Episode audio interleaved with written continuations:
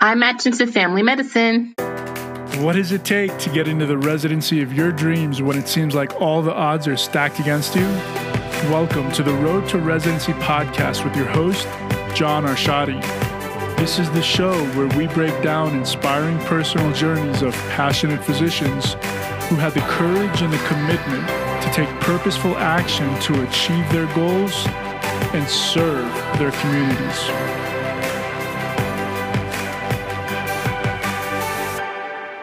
All right, hello everyone, and welcome back to another episode of the Road to Residency podcast. My name is John Arshadi, and today I'm talking to a dear friend and colleague of mine, Dr. Kenya Bingham Psalms. I met Dr. Psalms about three years ago when I was teaching Step 2 courses at the Institute of Medical Boards.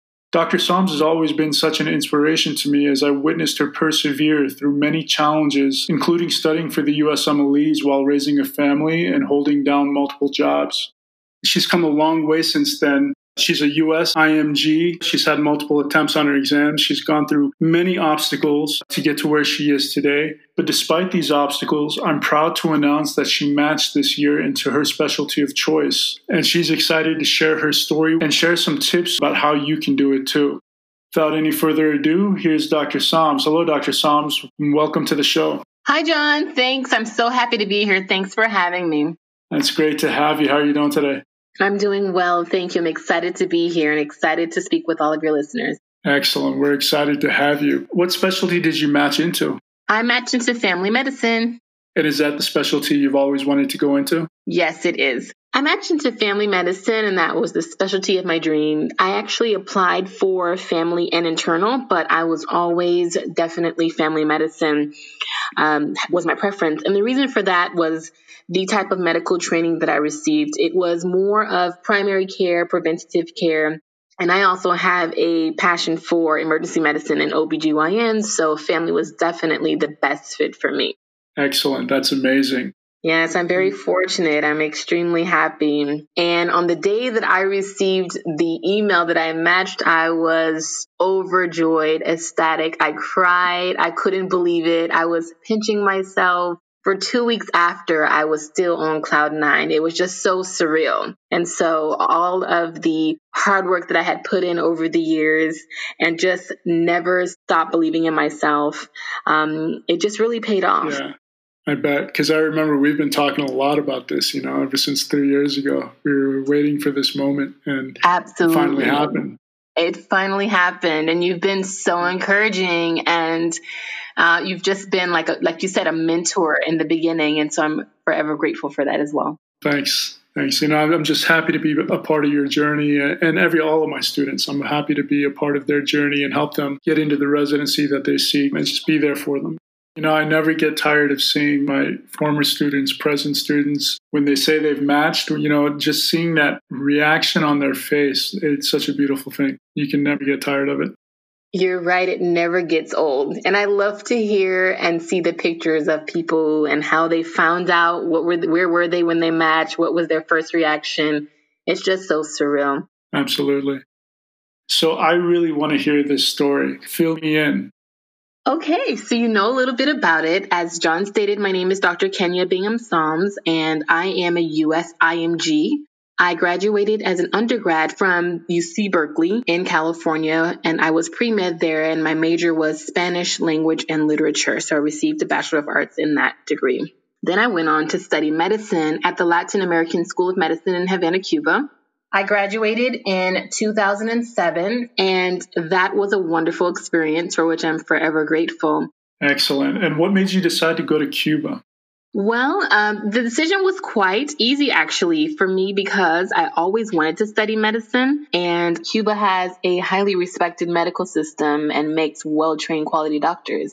I also received a scholarship, and I can actually say, Gracias a Cuba soy doctora, which translates to thanks to Cuba, I'm a doctor.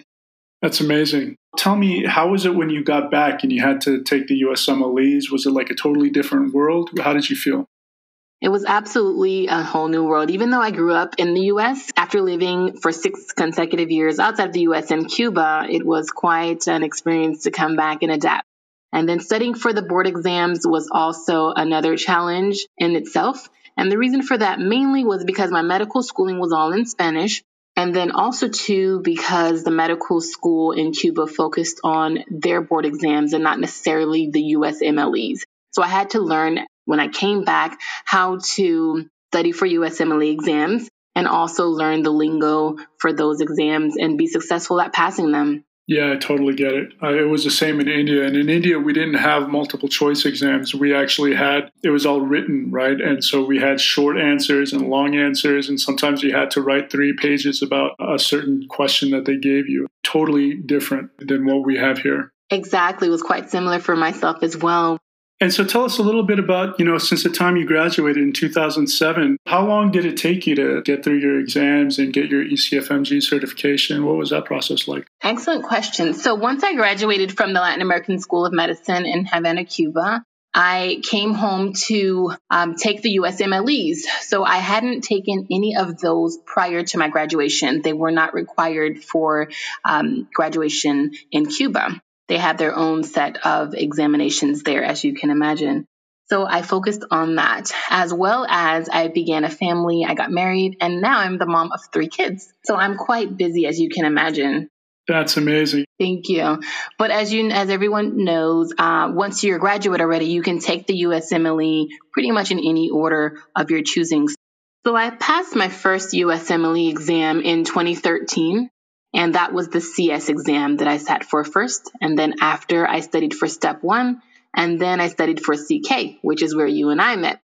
Did you take step three? I haven't yet. I'm currently studying for it, and I actually have an exam date, but I haven't taken it yet. And I just want to encourage all of our listeners that I recommend taking it, and it was recommended to me, which is why I was trying so hard to get it done prior to entering residency.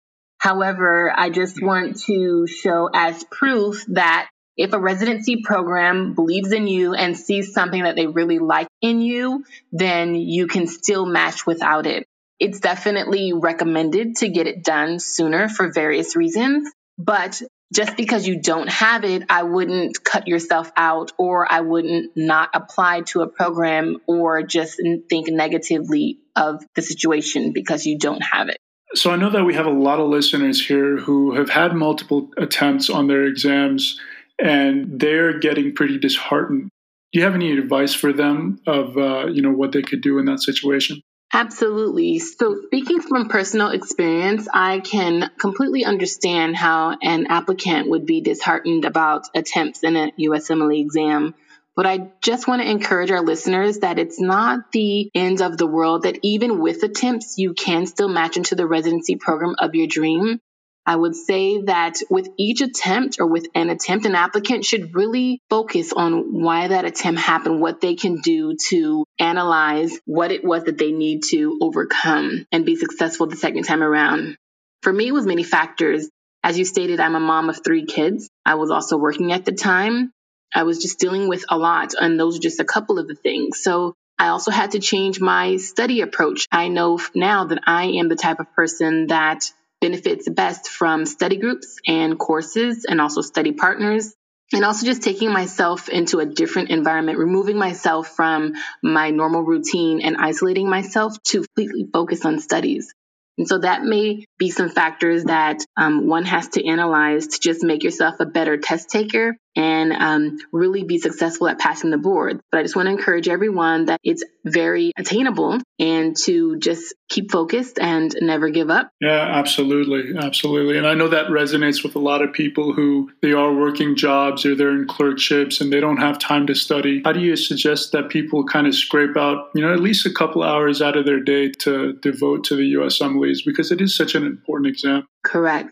So I think it's going to take a lot of self commitment and you're going to really have to push yourself to the limit. And this is exactly what I did and what I recommend people to do.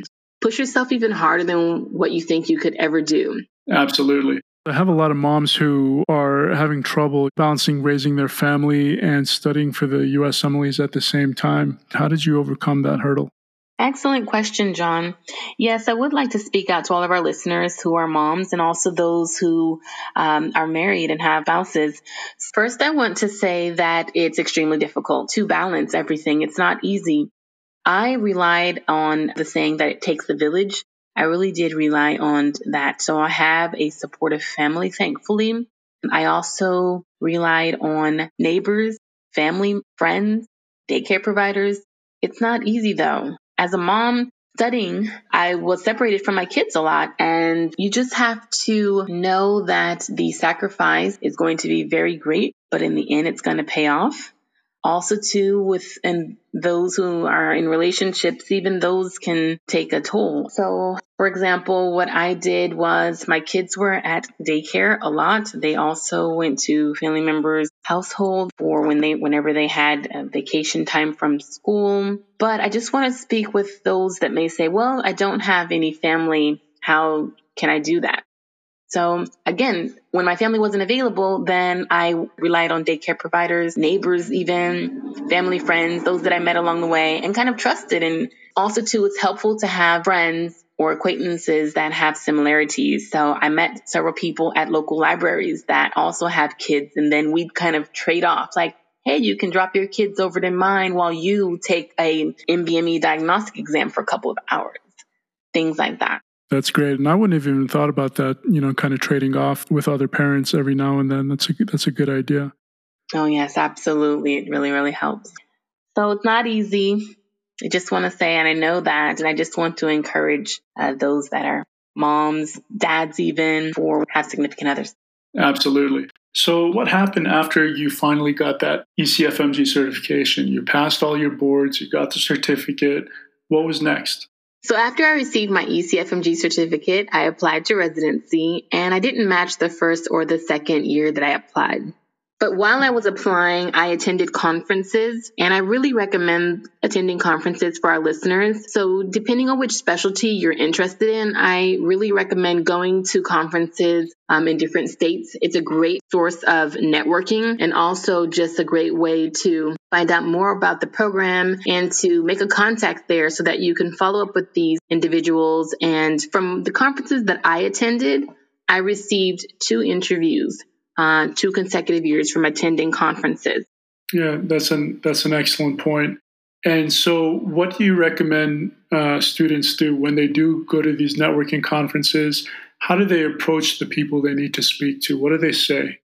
I always had my CV on hand. I didn't always pass it out, but you never know who's going to ask you for one. I also went with business cards, so it was like my presentation card. It had my name, my email, my my year of graduation, my medical school, so I recommend that. And what to expect is expect to just network, be yourself, be friendly, have lots of questions, and expect to go and when you leave there to keep in contact with those that you met. And that's what I did. It took maybe about two to three emails after I left the program and just kind of following up for me to continue expressing interest and for the program director or for the resident, whoever I had met at the conference, to follow up with me and then extend an interview offer. Great. The third time around that I interviewed for residency, I had more experience and I had a position as a house physician in gastroenterology. So that really made my CV look more appealing to programs and it also sharpened my clinical skills and I was able to talk about that in interviews. But I do want to say, even after graduation, and I graduated from the Latin American School of Medicine in 2007, even after graduating, every job that I had, I made sure that it was in the clinical or medical field. So I started off and I did medical assisting. And then after that, I did allergy technician. I also did scribing for two and a half years. And I think scribing is a great way to go, actually. I received a strong letter of recommendation. I scribed at an internal medicine uh, outpatient clinic. And so our listeners should consider that as well. That's excellent. That's a lot of great experience. How would you recommend somebody, you know, if they they want to get into, you know, some kind of observership or scribing or, or a medical assistant? How would you guide them into getting those experiences? So I obtained my um, observerships or externships and even the volunteer positions that I did from people that I met at conferences, coworkers, and even just doing online research. Excellent. And you know, some people they want to get another degree like MPH or PhD, thinking it might help their chances to match. What do you recommend? Do you think it's better to you know get a, another advanced degree, or should they spend more time trying to get clinical experience? I think that it's absolutely wonderful to get another advanced degree like an MPH. It's something that I'm interested in doing, but I don't think that it's absolutely necessary. And I think that if you approach it and that it's something that you have to have, you may end up putting yourself in unnecessary debt or taking another two years to accomplish something which you don't really absolutely need. So if it's something that you've always wanted to do, go for it, but I don't think that it's absolutely necessary. So the first couple times that you applied for Match, how were the interviews? And how did that compare to the third time? What do you think you did differently? So I think it's really important on the interview to be yourself. And I mm-hmm. definitely did that which interview that I had. Because for me, it's easier to be myself and let it come natural. I, I feel more at ease. I do want to say and just remind our, our listeners that once you're invited to an interview, the program has already they already know about your board scores and what year you graduated and they've already read your personal statement they're actually just trying to see if you are going to be a good fit for them they're trying to just analyze your interpersonal skills and see what you're like just in person so you should really be yourself interviews as we all know they're really long and so it's kind of hard to hold onto a facade for eight, nine hours. You should just really be yourself. And you should also be interviewing them at the same time. They don't really have to necessarily know that that's what you're doing, but just really just analyzing if you think you'll be a good fit for that program. For sure. And what are some uh, tips you can provide, or what are some exercises that, that candidates could do to really ace that interview? Because we all know how important that interview is. So I think that applicants, in order to have a really good interview, should first research the program. They should know everything about the program and typically the people that they're going to meet on interview day.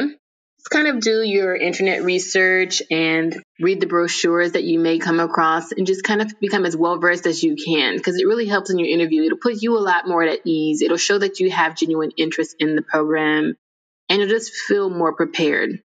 Another thing that you can do is always practice interview questions. I know it's something that I did. I practiced with a study partner. I practiced as well by myself with a family member just to kind of go through the most commonly asked questions. And you never know when a program is going to ask an academic question. So always brush up on the academic questions as well. You just don't want to be caught off guard. But most importantly, you should be yourself. You should let your true personality shine. Whatever your star qualities are, you should make sure they know that. For me, I'm a very talkative person. I'm an outgoing person. I'm warm. I'm pretty genuine. And so I try to make that shine through. I know nerves can be at an all time high on interview day, but it's, it's really easy when you're just being yourself. That's beautiful. So what was the hardest interview question you got?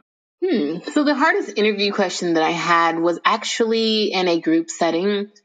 And they, this particular program asked me and the other applicants on that day to build a train station with some wooden blocks and we were we had to do it in a time setting i think they gave us maybe a minute to do so and it wasn't the reason why it was a difficult question per se was that it was more unexpected it was a little weird so but i think that they were just trying to analyze our interpersonal skills and how well we worked with others, worked in a group. But I did have one on one interviews. And I think, again, just the academic questions, just to make sure that you just read the most commonly um, asked stuff so that you're prepared. Right. Yeah, it makes total sense. What about the application? You, is there anything that you know candidates could do to really brighten up their LORs? You know, how, how should they tell people to write their LORs so that they'd really stand out? I think that your LORs should first come from someone who you believe can write you a really strong one. And it's someone that you have known for at least a few months because you want to really make sure that they're writing you a strong letter. And I think it's okay to ask them. I think it's okay to say, do you think that you'll be able to write me a strong letter? And you can kind of gauge maybe from their reaction and some people are really honest and they'll say, and I've had this happen to me as well, like I haven't known you for that long, or maybe so and so would be a better person because they were your preceptor or they worked with you a little closer than what I did. So you have to really appreciate that honesty because at the end of the day, you really want a letter that's going to make you shine. And then pick your letters. It's not always about the quantity of the letters that you have, it's about the quality. So you just really want to make sure that your letters are strong letters and so maybe instead of you submitting four letters of recommendation to a particular program, you may only submit three of your strongest ones. Excellent. That's some good advice. And what about the personal statement? Did you find yourself revising your personal statement over and over again, or was it just you wrote it, you wrote it once and you were done?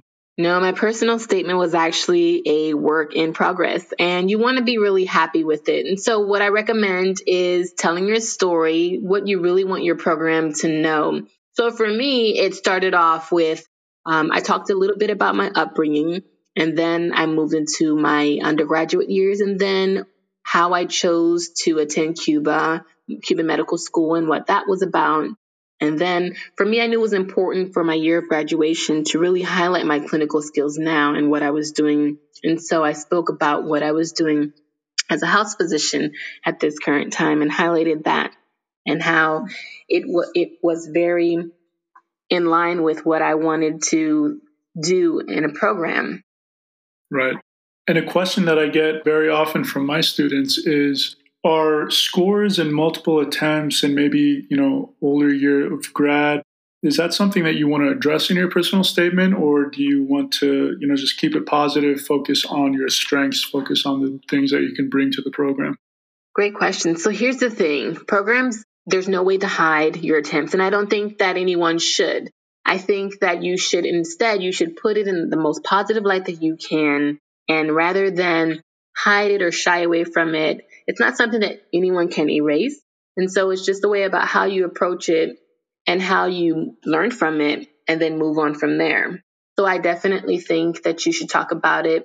You probably uh, may not want to bring it up first, but even if you do, I think so. For me, for example, personally speaking, I did touch on it in my personal statement.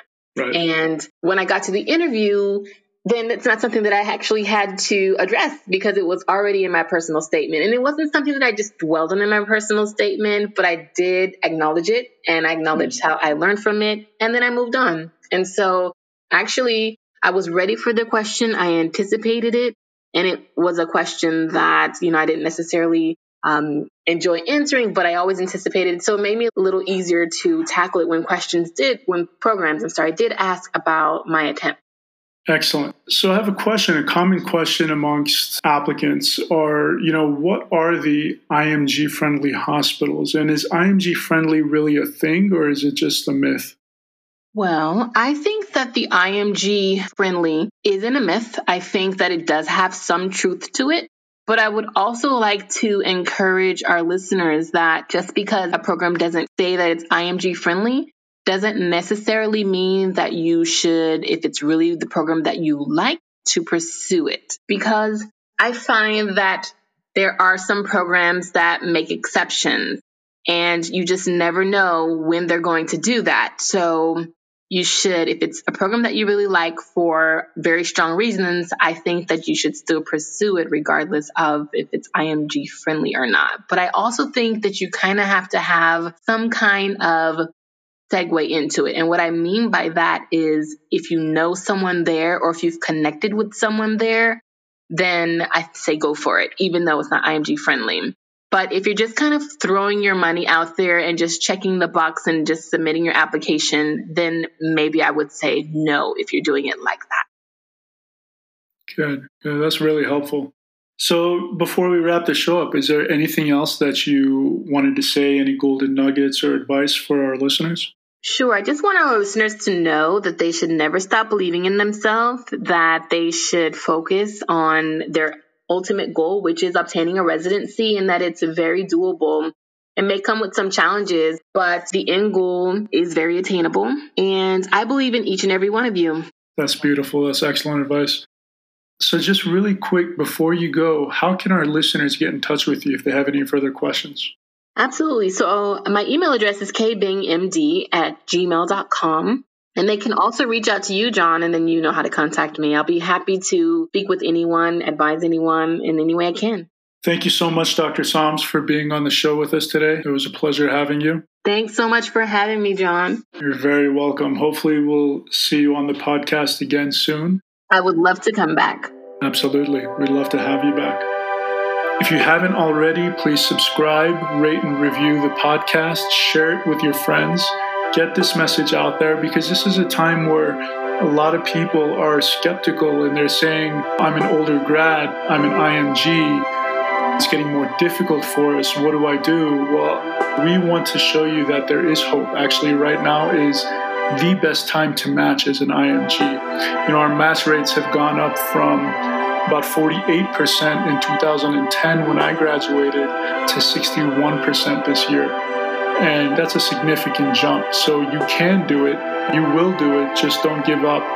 And I hope to see you in the next episode.